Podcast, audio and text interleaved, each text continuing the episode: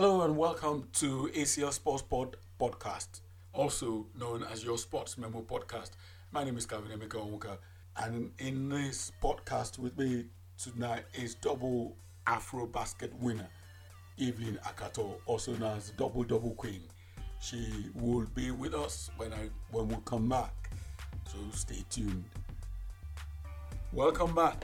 Like I said in the intro, I've got the Double Queen herself, Evelyn Akhator, with me in the pod for this special edition.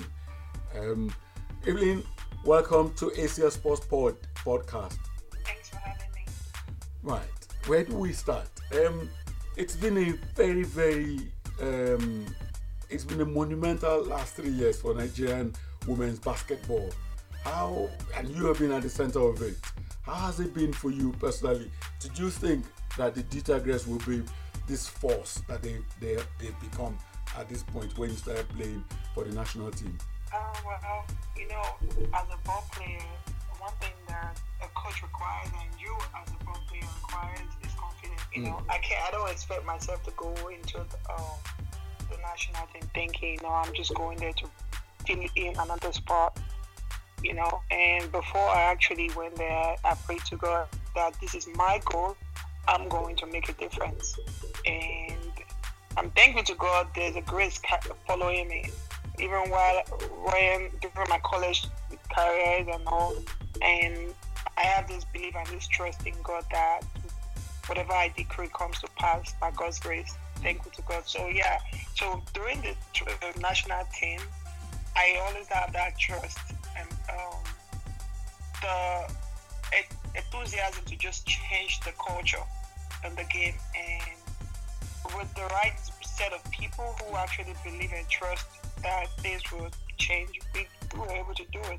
That day in Senegal, in Mali, when you played Senegal in the semi-final of the 2017 Afro Basket, I remember I was speaking to Kinesine about this, and she said it was such a tough game that by the time you guys went through that, you believed that you were going to win the tournament.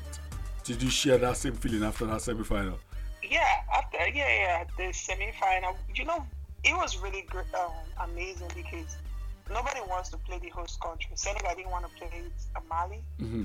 And a lot of people were saying we need to lose the game when we play against Senegal first. They were like, we could have lost the game, so we don't play the host country. And then one thing I said, what would there would be? If it's our destiny for us to get to the finals, we will. I don't care. We've come this far to be thinking we would have lost. And against the Mali team, it wasn't easy. Honestly, it wasn't easy, especially when the cause wasn't going in our favor. Instead, they were giving us fouls and stuff. So it wasn't easy. But immediately, truly, I actually support what she said. Immediately, we won the semi-final. We knew we were going to take it. Yeah, Senegal, they came all out. But the game was actually easier than the first time we played them. The final was easier than the quarterfinal. Right. So, yeah. As a player playing for Nigeria, representing your country, can you try, if it's possible, to describe the feeling when you know you've won a tournament for Nigeria? It's a thing of pride, when I'll use like a family thing, for example, because that's how it is, the country, Nigeria is like a family, so I'll use a family as an example. If you run into a family and then you're the first that actually graduated from college, that's number one pride, like you already have an edge. And then also you're the first to actually build a house or own a car, or even travel out of the country. Mm-hmm. That's another pride, So that is a prideful feeling, going to make a difference. Because honestly, from 2017, it's been a long time that Nigeria ever won an Afro Basket. It's been a long time. Yes, the last one was 2005, I think. Yeah, and then we broke that barrier. We broke that barrier right from 2017. Mm. So, yeah, it's a prideful feeling playing for Nigeria and knowing that we're really doing well. Not just playing, but knowing that we're doing well and exceeding. Because now we're putting the basketball on the map. We're putting Nigeria on the map because right now everybody's scared of us. Even USA. They don't want to play us. Like most of my teammates, I'm not going to lie to you. Most of my teammates here on my team, they said they don't want to play us. That's like, your club mates.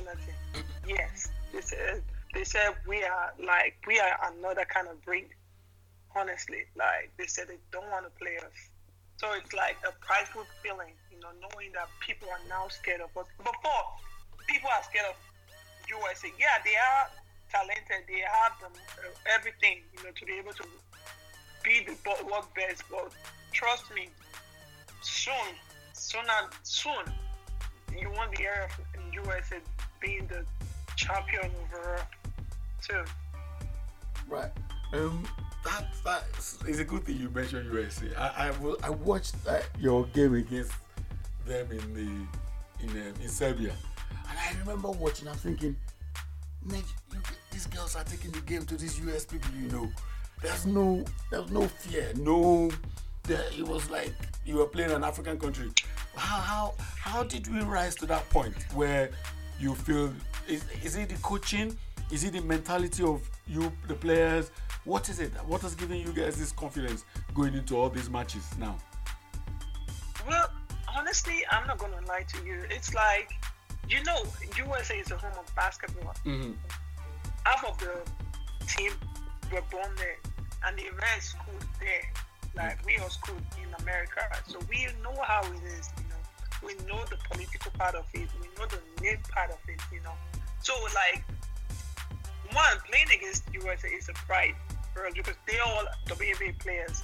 So playing against them and knowing that it's a thing, you know, you want to show that, you know, I'm better than you. You know, you just happen to be there because one, you're from that country, and two, you got a name. But other than that, game-wise, I am better than you. That's like, so it's like another motivation for us to want to just go there. That's actually something that we all think about. They're just showing that we can be where they are. Mm. If not because of the political part of it, you know. So that's one motivation that actually kicks. In fact, and that kicks up our adrenaline going. Really, once the US, your adrenaline keeps going straight away. Yeah. Right. Okay. You know, after 2017, you were in the top 5. You were picked amongst the top 5 players in the tournament. How did that make you feel? Well, honestly, I'm just doing my thing. You know, I'm just playing. My goal is I'm known for the type that hustles this aggressiveness. You know, according to what my friend always say that I'm another kind of breed when I'm on the court. So I just try to do what I gotta do, you know, to be able to make sure my team is successful. And so I don't really think. I just play because it's a game that I'm passionate about. I don't think about every other thing. It's honestly, just to win. I don't think about every other thing. So I just do what I got to do on the court and then leave the rest to God. Okay. As I've said to I asked Zimne and also Aisha about, you know, when a team wins a tournament, it's a great thing. But when a team defends that tournament, when they defend that title, it almost cements their greatness. I've heard so much about everything leading to that final last year against Senegal. What are your strongest memories leading to that that final against Senegal in 2019? Well, it's the final, you know, the crowd, I'm not gonna lie. Like, the crowd is so, you know, I've never seen such crowd in Africa before, and that was my first time. And defeating them in their own ground, defeating Senegal in their own ground, in front of those 20,000, 22,000 people that are present. And just through sweat, blood, tears, like, we defeated them. That's a memory, like, something you can never forget and you can never, like, in fact, it's something that, I don't know how I'm going to explain this feeling, but it's something that I can, you know, even when I have my own kids now, I still tell them that, you know what, your mom did this. And you should be proud of her achievements, you know. So, yeah, it's a memorable feeling. I'm not going to lie to you. Right. You see, I watched that final, and in the last 10, 15 seconds, I was screaming my head off. The tension, I was going mad. You made one monumental block that... I thought they were going to score. I thought they were going to drop that in, but you rose and you blocked it. It was I still maintain that was the block that gave us that kept that title. Do you remember that block? Honestly, I remember giving a lot of blocks, but I don't really remember what exactly I did. But I know I was in the game moments. I really don't know. I just know I needed like. We need to win this championship. We need to. So I really was just moving, you know. At some point, I was even trying to point guard, which is... So, like, we just... I was in the moment, so I wasn't even thinking. I can imagine. Right. The only thing I remember was after the game where the president was calling, reading the tweets and all, how they were saying we were actually putting attention on them and how you were like, "Woo, Akhator. So those are the things that I couldn't recall. But in the game, I really didn't recall anything, honestly. You see, this is exactly what I said to Ezide. That clearly, when you guys are there, you don't remember. You're so focused. How do you, as a professional athlete, are you able to zone in and be in the game mode and not think about any outside influence? Seriously, it's not really easy, honestly. Like, it's not really easy, especially when you have this person that actually you trust in someone that key you into the game, you know, put you in your game mode, you know. It's not really, it's something that we actually mess up, honestly. I'm not going to lie to you. We do mess up sometimes. And we be thinking, okay, let's say, okay, let me use an example. Let's say, okay, one of my teammates, or okay, let me use myself as an example. Right now, like I have a girlfriend, and the person is like my person that to keep me sane, and then I'm fighting with the person, with my boyfriend. That's at that moment I'm actually messed up because I can't focus. So our ability for us to just ignore the fact that, you know what, it is our own self, it is us, because now it's our pride and our money that is hurting, whatever, and our game too. We keep messing up. So we just need to focus our attention on ourselves, like just talk to ourselves, be our own motivation. Actually, that's the word, be our own motivation. You know, everybody is a motivational speaker, but as a sports person, you need to key yourself in. You need to be your own motivation. You know, that's what I do. And honestly, what I do, another thing I do is, after I lost my mom, I always dedicate every game to her. Okay. So that she's my motivation now. She's my motivation for want to push, and I have to key into the game. It's a must that I key into the game. You know. Speaking of, may her soul rest in peace. Do you know when did you realize you were going to be a basketball player? Well, when I was young, you know, my height, everyone was like, man, you gotta play basketball. Because then I was more into football. You were? Yeah, I played football. I played. Oh, wow. And I did several sports, actually. But, like, let me tell you how I knew that the game is for me. I did football. I wasn't passionate about it. Okay. You know, when you want to be in a relationship, you try so many things, and then but when you see the right person, when you see the right girl, you be like, this is it. Yes. This is what, yeah. That's how it is. I did football. I did track. Okay. But I wasn't feeling. My dad actually wanted me to run track, but I wasn't feeling it until, you know, what people were saying, go play basketball. You know, mm-hmm. I wasn't really feeling it like that. Well, not until I started watching it on Silverbird. I started watching it, and then again, one of our neighbors was like, "If you don't play basketball, I'm not gonna forgive you." Really? Yeah, he said that. So that actually made me to say, "Okay, you know what? I think it's time for me to focus." And then I went to the basketball court. That was how I knew. And then I just fell in love with it. Like, I just fell in love with the game. So, if there are many aspiring young Evelyn Akhato's across the continent and across Nigeria, if they were to ask you, not in a motivational speaker's way, what would you say to them would be the stuff that they need to do to be able to get to your level or even achieve more than you have achieved? Honestly, you know, one thing about us is I'm not talking about we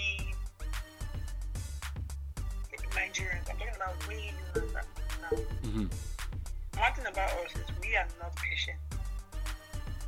And I'm going to use myself. I was patient enough. That's why I am where I am right now. I'm the type that trusts the process. I trusted the process, and I trusted God. You know, even when things was hard, honestly, like, people see me where I am right now, but they don't know. Again, they don't really know my story. They don't know how I actually cried, what I went through. Mm. And I see a lot of people coming at me and say, "What do I need to do to get to the stage where you are?" But the only thing I would say is, it's all about will. How willing are you? If you want to just be, honestly, not everybody is destined to.